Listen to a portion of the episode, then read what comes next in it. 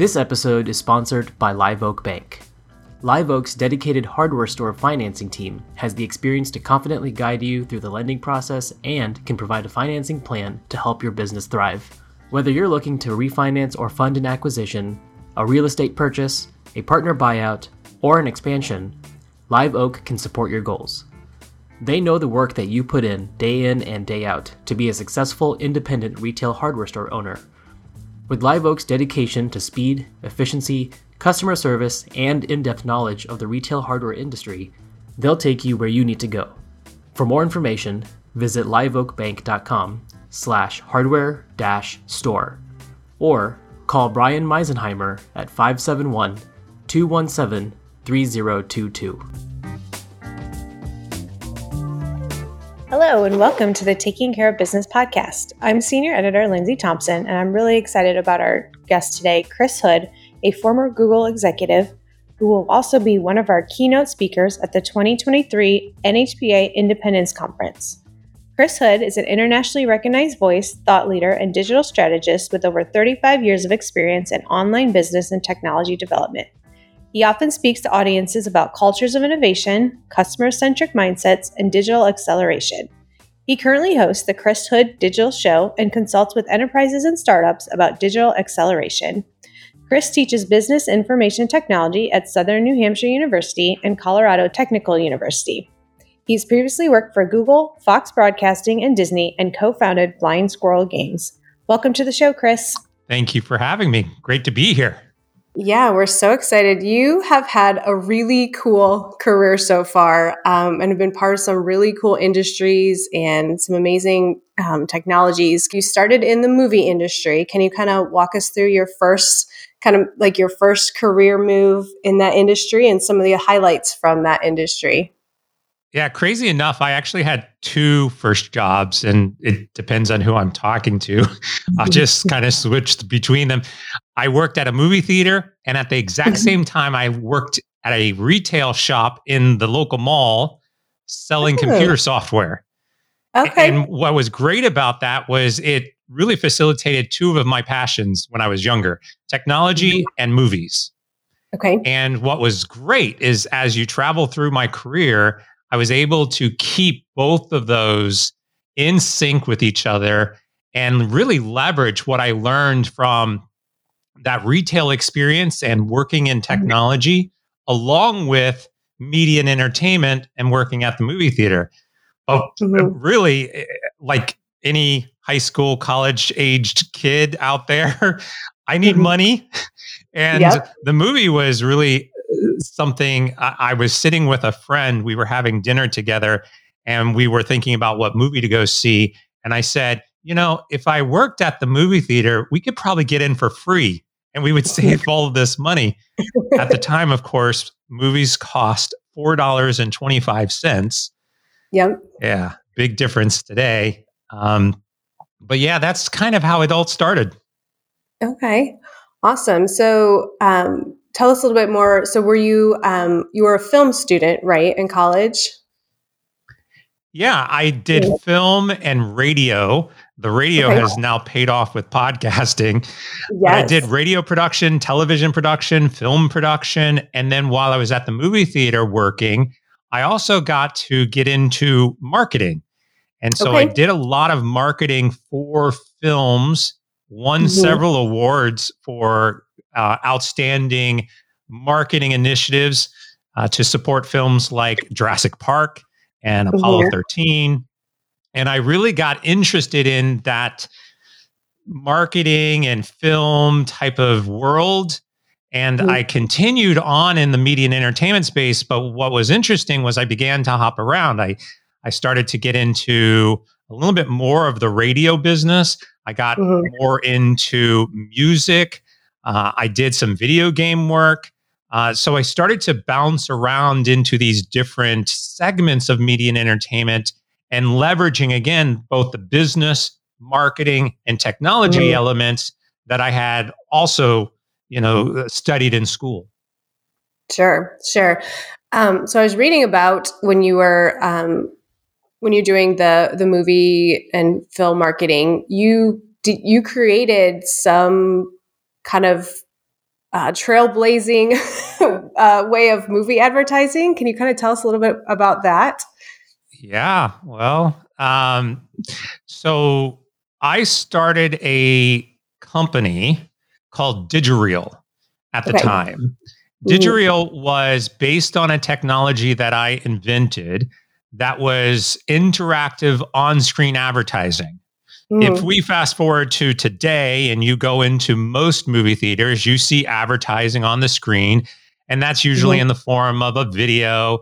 There are some interactive elements, but at the time, I had this idea to actually build fully interactive experiences before movies started. Um, okay. Again, if we go back 20 years, we had very limited things happening before the movie and mm. you had a full audience. Mm. we don't sure. have full audiences anymore. Yeah. Uh, and so I created this concept of how do I develop interactions before the movie starts, engage people mm-hmm. while they're sitting there. You've got captive audiences. And really the whole idea spawned because if if anyone remembers, we actually used to have slides in front of the theater. And okay. so there would be a slide reel that was up at the top, and it would have a carousel of about a hundred slides, and those slides mm-hmm. would rotate one after the mm-hmm. next. Yeah. And there was trivia questions on these slides. Mm-hmm. Now, if you were going to the theater on a regular basis, like I was, then what you would see is you would see a trivia question slide pop up and you would already mm-hmm. know the answer because in three more slides, it would reveal the answer and you started to memorize all these slides. Sure. And I had the simple thought was if I did this in a digital format and I put thousands of trivia questions into a database and mm-hmm. launched the uh, trivia questions randomly and mm-hmm. the uh, multiple choice answers were also random and displayed yeah. that, then in theory, anybody who came to the theater would never see the exact same trivia question. Okay. And that's where it started. And then I thought, well, I can do advertisements and animations mm-hmm. and make it more interactive with other types of games. And really, that got acquired. Mm. And the foundation for what you see in theaters today is what we started back when I built Digireel. Very cool. Very cool.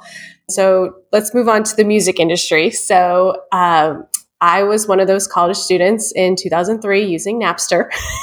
so, kind of tell us um, how you, um, the technology that you kind of created that uh, was, I guess, I don't know if we call it the anti Napster or the, the legal Napster. Kind of talk us about your time um, in the music industry and how you use, use technology there. Yeah, I joined a startup company called Ruckus, which was uh, actually created by two students out of MIT who mm-hmm. did have the basic concept of how do we share music on college campuses in a legal and free manner. Mm-hmm. That was it. And it was a direct you know battle against Napster and the free sharing that was going on and then you had the RIAA starting to sue college students for sharing that music while they were on campus.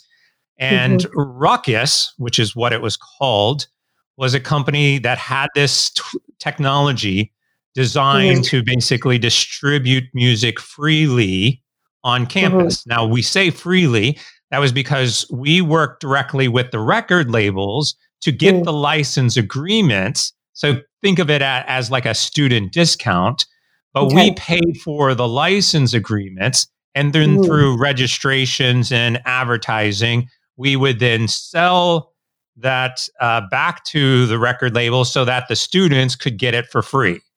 Mm-hmm. A very basic business model. What's interesting though is at the time, there was no such thing as the cloud. There is mm-hmm. no such thing as understanding how you could share that music really easily and effectively mm-hmm. while also managing the license agreements. But sure. foundationally, basically, uh, giving something away for free in exchange for advertising revenue mm-hmm. was also almost unheard of at the time. Mm-hmm. Whereas today we see that everywhere, right? Yeah. So these business models that are, are with like Netflix or other streaming media platforms, uh, we basically did all of that with music for college campuses. Mm-hmm. Very cool. Very cool. So, walk us through a little bit as you've gone on and through your career and how innovation and technology um, just things you've learned because you also mentioned you were in you've been part of the video game industry the television industry um, a stint with google.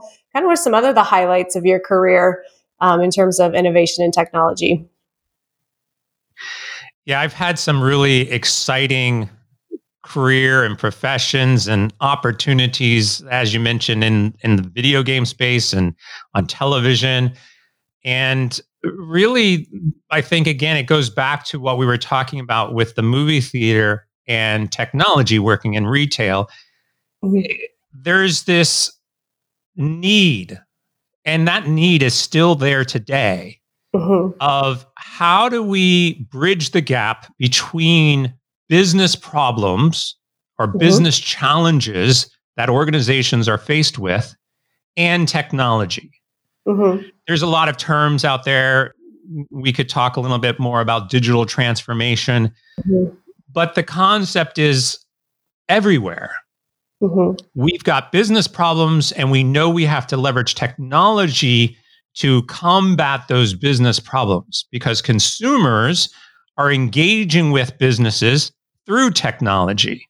Mm-hmm. And so, what's really been fascinating in my career is that I've been able to leverage these ideas of innovation and digital strategy and build opportunities at organizations and mm-hmm. businesses and companies to help understand how to leverage that technology, how to build cultures within your organization to support innovation and mm-hmm. to build digital strategies that are going to help you achieve the goals that you want to achieve.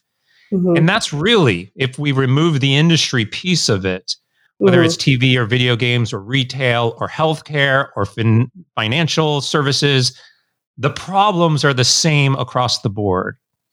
And I've loved having these types of conversations with executives to help them better understand that, or at least mm-hmm. to shift their mindset so that they can also be successful.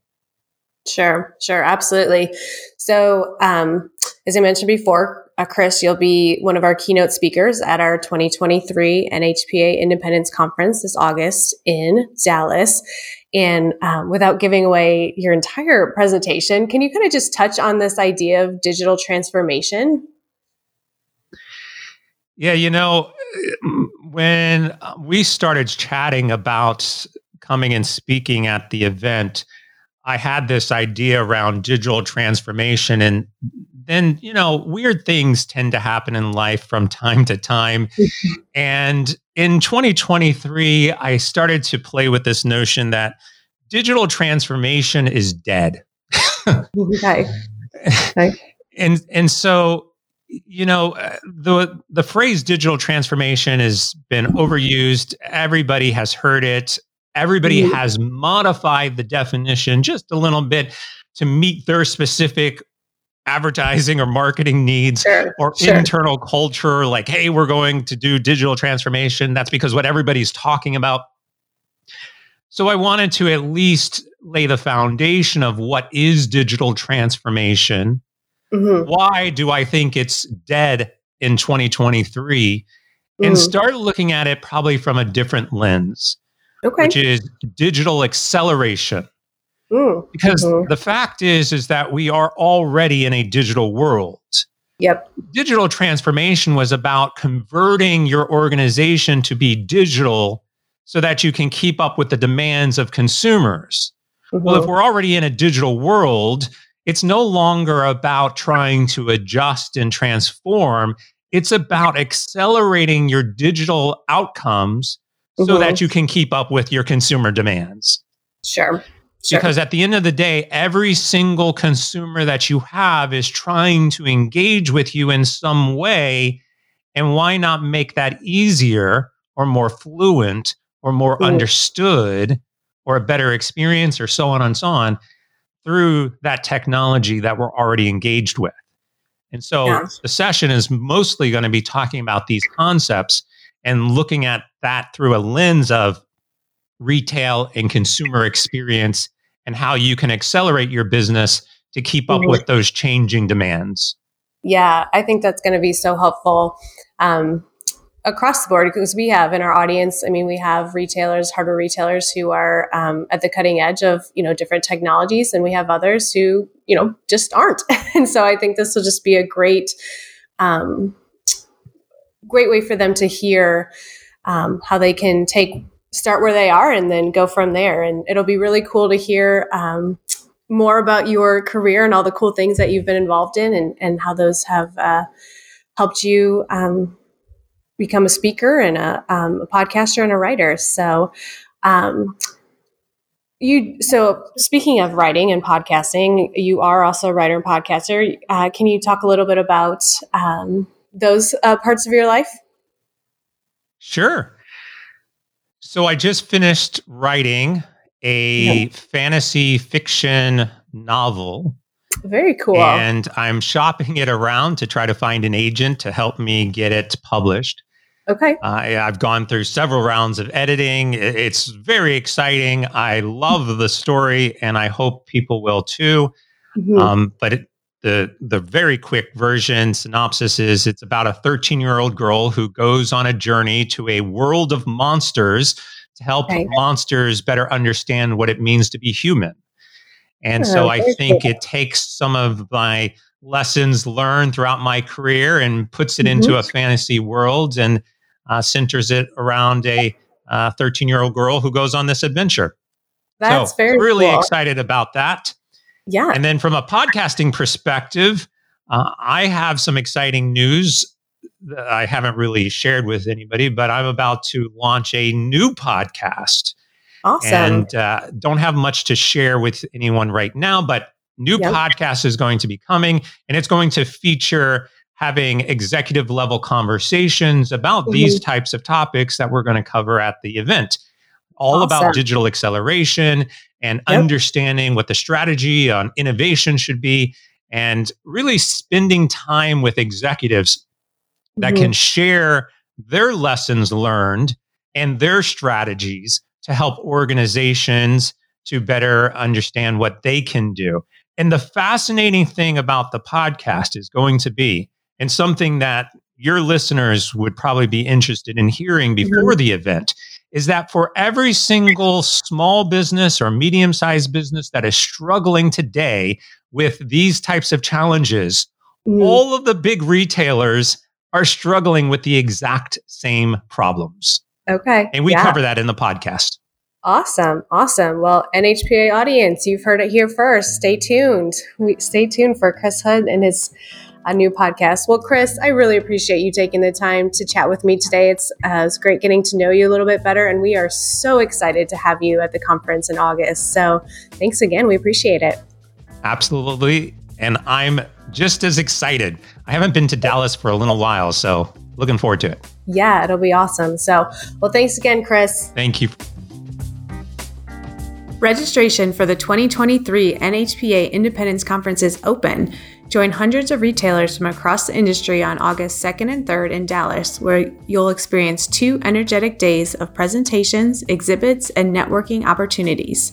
This year, the focus is on technology, so you'll hear from former Google and Amazon executives cybersecurity experts, and retailers who've been exploring technology innovations of their own. There's so much exciting things going on at the conference that we can't fit it all in this promo, so head over to yournhpa.org slash conference to check it all out and sign up before April 1st for a huge discount. See you in Dallas in August. When you grow a garden with Schultz products, you reap a bountiful crop of benefits for your customer and your business. The signature dropper applicator allows you to feed every time you water. Just seven drops per quart of water delivers vital micronutrients every time you feed. Schultz liquid plant food is available through hardware co-ops and lawn and garden distributors nationwide. For more information, go to knoxfert.com slash Schultz.